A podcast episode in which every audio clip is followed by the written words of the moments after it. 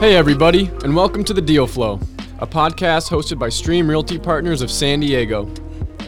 Here on the show, we interview some of the region's most influential players, taking a deep dive into the San Diego commercial real estate market. And now, to our host, Managing Director Brett Morris. All right, welcome to the show today. Very special guest today from Dealey Development. We have Perry Dealy, just very influential player in the development space of San Diego over the last, we'll refrain from seeing how many years, but quite a few, and has been influential in large projects like the Manchester Grand Hyatt and the Convention Center, right, and some others. So we're going to talk today a little bit about Perry's experience here in San Diego, some of the obstacles he's run into, some of the great projects that he's developed, and then kind of what he sees in the future here for San Diego. So if you wouldn't mind, Perry, just give us a brief overview of some of the more influential projects you've been privileged to work on here in San Diego. Well, thanks, Brett, and it's an honor to be here with you, talking about my favorite subject, which is both San Diego and downtown San Diego. I've born and raised in Los Angeles, so I've always had an affinity for the San Diego marketplace. My relatives have lived down here, so I've been coming down here my entire life. After getting out of the Marine Corps, I went to college in North Carolina. Semper Fi, by the way. Semper Fi, and then relocated to San Diego in 1977.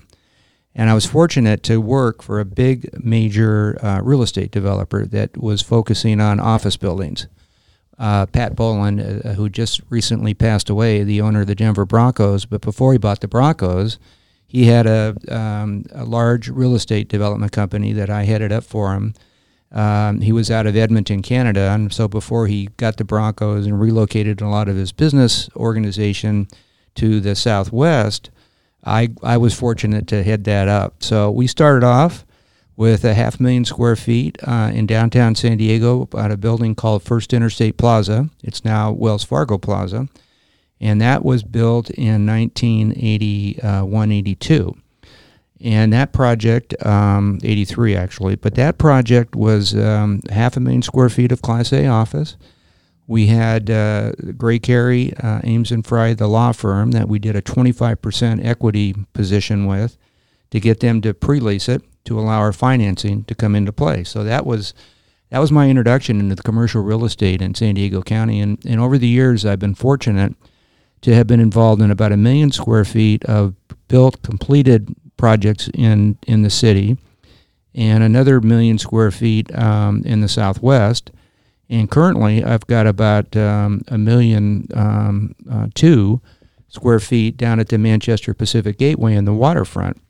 So I've got a lot of strong history with Class A office. It's been a tough focus because we have kind of an interesting dynamic in our city and region. A lot of the absorption historically in Class A has not been downtown. But with the emergence in the last 10 years or so of the technology boom and the pricing that we can now offer for San Diego brand new Class A office, we're very competitive with a lot of the high-tech companies that want to expand out of San Francisco, Seattle, and want to relocate into downtown from the suburbs. So we're very positive and optimistic that we've got a good future for office. As I said, we've got about 1,200,000 that we're in construction on. My history downtown also, I've been fortunate enough to be involved in community groups, political action groups, politics, but more importantly, big projects. Matter of fact, that's always been my weakness, is I've been a big project junkie.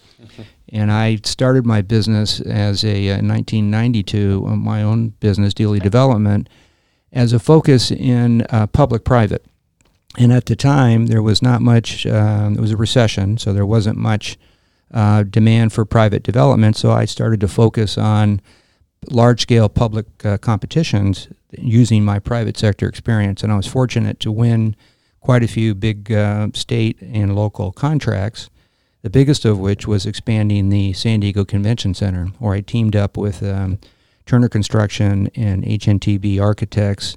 We won that contract, and that was really kind of, I think, a great addition for not only the hospitality industry, but for rejuvenating downtown with that extra amount of tourism and business focus that we now have in our waterfront and our downtown. So very positive, very optimistic. There's a lot going on in our city right now.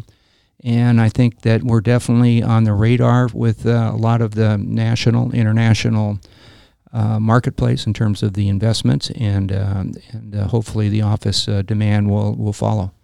Yeah, so that's a good overview, and maybe you can dig in a little deeper on all these P3s that you've done. So, all the Portland, the Grand Hyatt, the Manchester Grand Hyatt, and were you on the Marriott project with them as well, or? And so working with the port and now working with the Navy and working with the city and the different municipalities and some of the challenges and obstacles you've run into in doing that. Well, there's no nirvana. You go into the public sector and you have your own set of unique complexities and barriers. There's a lot of red tape, a lot of politics. But the good thing is when they go forward, they usually have the financing and they can get the approvals once they get the green light to put the project out for public competition. So I've competed on a couple of projects with the Port of San Diego. I was hired to master plan the airport a number of years ago. I was, as we mentioned, Phase 2 of the Convention Center. I was also hired with Phase 3 of the Convention Center. City of Chula Vista and the port hired me to do the entitlements for the Gaylord Waterfront project in Chula Vista. So that was a good 2-year project where I took it all the way through entitlements. I was hired by the state of California to do the Caltrans master plan in Old Town. That building's been completed for about 6 years now. And I've done like the County Water Authority, Sheriff's Station up in Fallbrook for the county. So overall, quite a few good opportunities. Also expanded the Qualcomm Stadium when they added 10,000 seats, so the city hired me to oversee that on their behalf, working with the city manager and the mayor's office.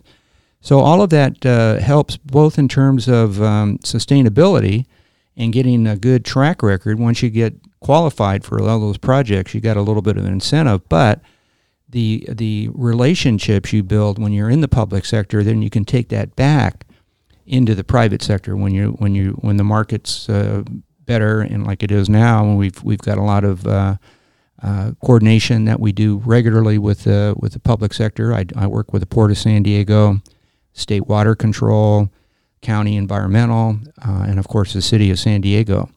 But as the Navy Broadway complex, it really isn't a P3 per se, but it has public-private characteristics to it.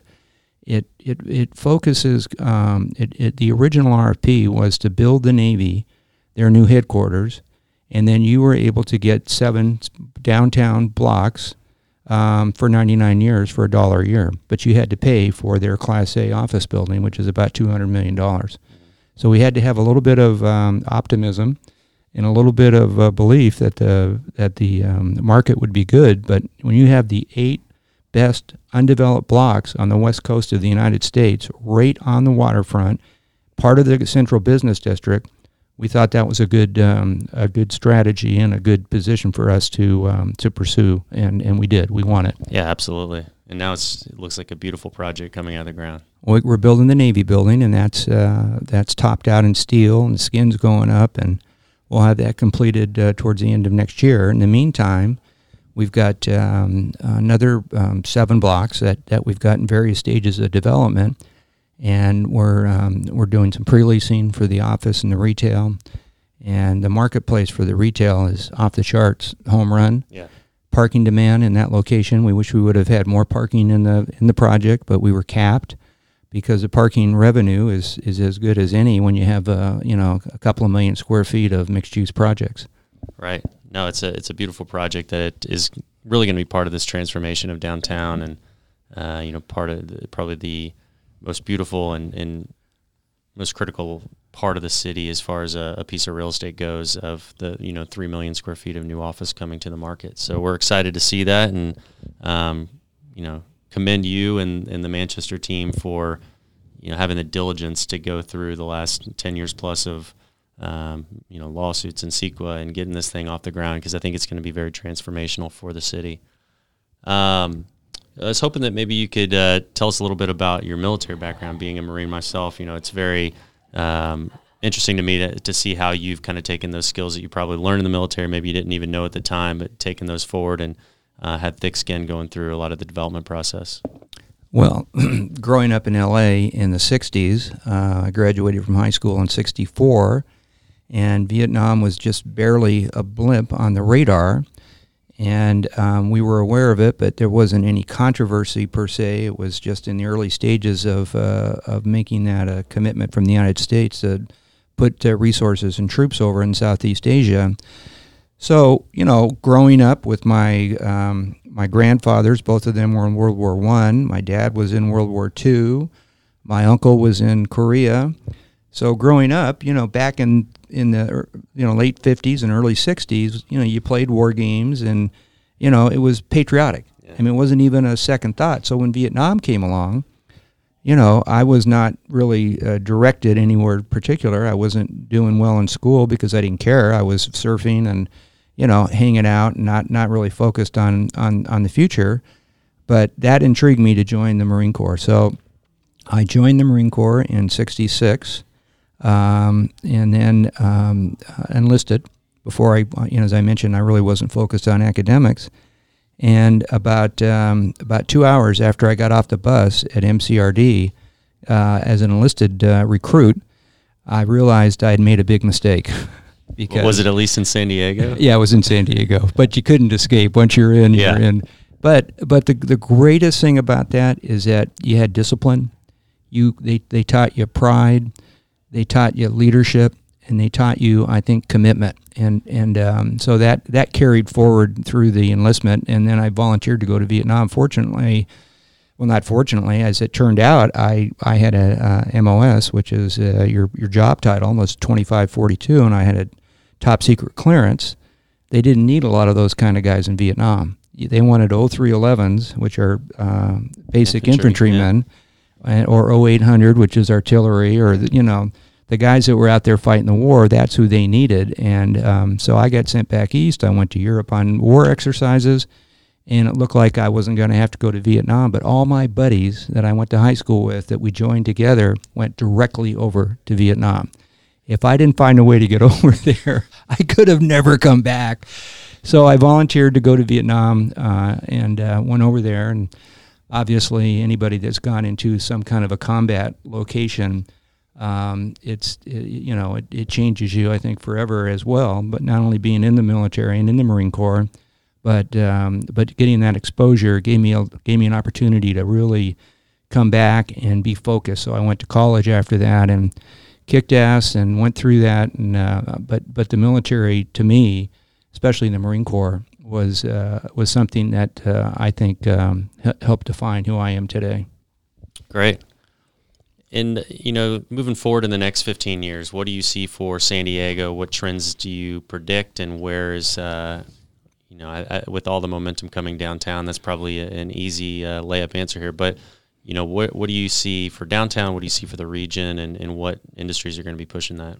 Well, I think as a lot of us know, the key drivers, the economic drivers of not only downtown San Diego, but the region is one, and first and foremost, it's military.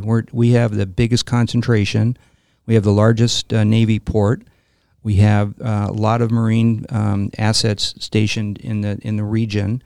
And as importantly, we're a big defense contractor. So between the defense contractor and the military, that's our biggest economic driver for the region. It's always has been, and it currently is today. And as we project ahead, that's going to be a big demand factor for anybody that's involved with that. And of course, it's not just the military per se; it's people that are hired, lawyers, accountants, business people of all types that work in and around military or defense contractors. That's part of our demand factor. The second biggest driver is tourism, and we have a very unique and wonderful location and proximity, not only in the United States but in the globe, because we have the best year-round weather. We're proximity to Mexico and LA, so we have kind of a nice niche here, And we got a good infrastructure with biotech and smart tech and clean tech. So we've got that infrastructure continuing to grow and evolve. We're not Silicon Valley, but with companies like Qualcomm and other big pharmaceutical companies, some of those are startup right here in San Diego, and Qualcomm's, you know, top 10 globally in what they do, and they were just an incubator here in San Diego when they started. So we feel like all of those elements will continue to grow and evolve. We have a great educational infrastructure in the region. That's going to help provide the workforce, which will reinforce, I think, the demand for technology companies, because that's a big shortfall in some parts of the country. They don't have a good, strong, trained technology workforce. So very positive, I think, as we look forward. And in 10 years, and you look back 10 years down the road, and you're going to see a huge transformation in downtown and the region, because this is, and California especially, we're the best place left to grow and develop. San Francisco is pretty much priced out of the market. Mm-hmm. LA is LA. You know, it's just a big, giant sprawl, and it's not fun or a good place to live. But San Diego's got all those elements, and it's a great place to live. Yeah, and I think you touched on an important point there with DOD. Obviously, it's a big driver. You know, some estimates up to 20% of our economy is directly and indirectly from defense. And I think that we've been lucky in some regards, but strategic in others, to get the two biggest growing sectors of DOD with drone programs and cyber, both of which have a huge presence here in San Diego. So I think you're spot on that will continue to grow, and not only the ships that are parked in our port, but also the cyber and the drone programs that just happen to be here in San Diego. What have you seen as a lot of cranes are going up in construction, steel prices have gone up, tariffs, you know, where have construction costs gone and prices of architects and GCs, and how is that impacting future development and current development regionally?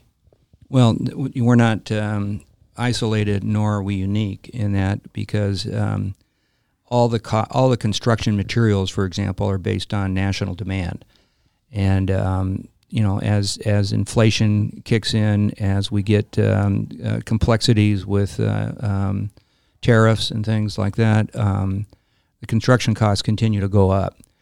Labor is another part of the construction, and that ticks up as well. That's more local based in terms of the cost for the labor. But overall, you do see a continuing increase in price. So you've got to make sure the income stream for your leases and your market for other aspects of your pro forma are reflective of having the pricing continue to rise. And I think that balance of price increases for construction and all of that, coupled with income for your product, bodes well for the future. I think our hospitality continues to be very strong because of our tourism, especially downtown on the waterfront, and we're about ready to expand the convention center one more time. That's very positive. And I think that you just have to make sure that your income stream is there, because costs will continue to go up. Right, and you think that directly relates to rent prices continuing to grow at kind of above normal paces? Well, when you say normal, I mean, you know, the downtown hasn't really had a strong, you know, new product in quite a few years. I think the last one was 2005, and well, Block D just went up, but before that, really was 2005 for multi-tenant, you know. Ballpark Village, and you know the and that one did well. I'll have to admit, but there hasn't been a lot of other. The Class A right now is 20, 30 years old, right? And it's doing well, but you got to look at what the brand new Class A is going to be required to get the revenue to justify the cost. And I think the new Kilroy project downtown, they're going to be north of $5-6. Yeah. The new project that's being built up in Del Mar Heights. One Paseo, and that leased up quickly at really high rents. Yeah, the highest rents in the history of the city. So I think if you got the right product and you do all the right, combination of amenities and location and all of that, the rents will be there. Yeah, and that's a good point to bring up, that you know a lot of the 1990s, 80s vintage Class A office is just that. It's an office tower Maybe you have a restaurant or a coffee shop in the lobby, but that's kind of the extent of the amenity base for retail. But kind of looking at the One Paseo project or Manchester Pacific Gateway and how you're integrating in a true retail component or an experiential component, kind of how is that, when you guys are talking about new development and the Manchester project specifically, how has that impacted the direction you've gone? Well, it's a huge part, I think, of where the country is going. You look at the big projects in all big cities, and they're 100% mixed use and provide substantial amenities, and you got to make it lifestyle based. And so, especially in a downtown environment, if you have, like for example, our Pacific Gateway project, Manchester Pacific Gateway, we've got about 250 to 300,000 square feet of phenomenal retail. It's not just your traditional urban retail. We wanted to go with a combination of entertainment, culture, your traditional inline retail, along with phenomenal world-class restaurants, and do a mix of that. So it's equally spaced throughout all 8 blocks. And I think that's been very attractive as we're looking at office leasing. That's a strong selling point. We plan on having a huge, major health club environment in the project. We're right on the waterfront, so we've got all of the existing waterfront amenities for daytime activity. So you can go out and hike and bike and jog and all that stuff, plus the activity that we have in the building. So I think for a Class A office tenant in an environment like we have is going to be something that you're going to see more of in our city, but you definitely are seeing it around the country. Hudson Yards and places like Absolutely. That. Absolutely. And as we travel around and look at development projects, that's the key component of really successful projects and high rents in the office is the amenity base below. So you can sign us up for a space right now. Got it. You're on the list. Well, that's kind of where my list of questions, ended. But if you have any other stuff, specific to San Diego real estate and development, we'd be honored to hear any insights you have. Well, only that the politics really are always a challenge when you're going to invest substantial amounts of dollars. And the larger the project, the more capital you need, which limits the where it's coming from. And a city like San Diego, which has a great future, and it's expanding its infrastructure, so that we haven't been considered a gateway city. And when you do mega projects, the mega capital required looks at gateway cities as their first priority, which is Chicago, New York, San Francisco, Seattle, cities like that. But we are one tier below, and as we get on the radar, we're actually probably from an investment standpoint right where these companies need to be to place their money. So in that regard, the politics are good. I think the future looks good for getting the large global investment companies coming in. So I'm very bullish and optimistic. And in that vein, what would you tell Barbara or Todd as they come into offices of the mayor or another candidate maybe that hasn't come up? What incentives do we need? What do we need to push the agenda to get some of these companies to come into San Diego and downtown? Well, the biggest drawback right now is workforce housing, and unless our elected officials in the state can get their act together and come up with incentives and programs and cost bases that encourage the private residential developers to start building more, that's going to be a negative in terms of getting businesses to come down here that relocate or to expand, because if you don't have a place for your workforce that's cost effective. Now we're not talking about low income. We're talking about workforce housing. So it's not subsidized, but we need to get incentives to get increased density and expedite the entitlement and approval process. Because if it gets caught up in litigation, that's going to scare people away, and they're not going to want to come into the San Diego marketplace. Right. And do you see that as more of a state or CEQA issue or a local issue? Well, it's both. It's obviously CEQA state based, but we're seeing our city and our mayor, current mayor Kevin Faulkner, has been very positive and been a leader in trying to help reform this. And I think at the state level, it's a crisis, so the state is embracing this as well. So I think they got their arms around trying to get more incentives to help provide more product at a good cost basis, but it's just taken a little time. Awesome. Well, thanks for joining us today, Perry. It's been a great little segment on downtown development and San Diego regional development. I appreciate your time. Brett, thank you for doing this, big guy. All right, Semper Fi. Semper Fi.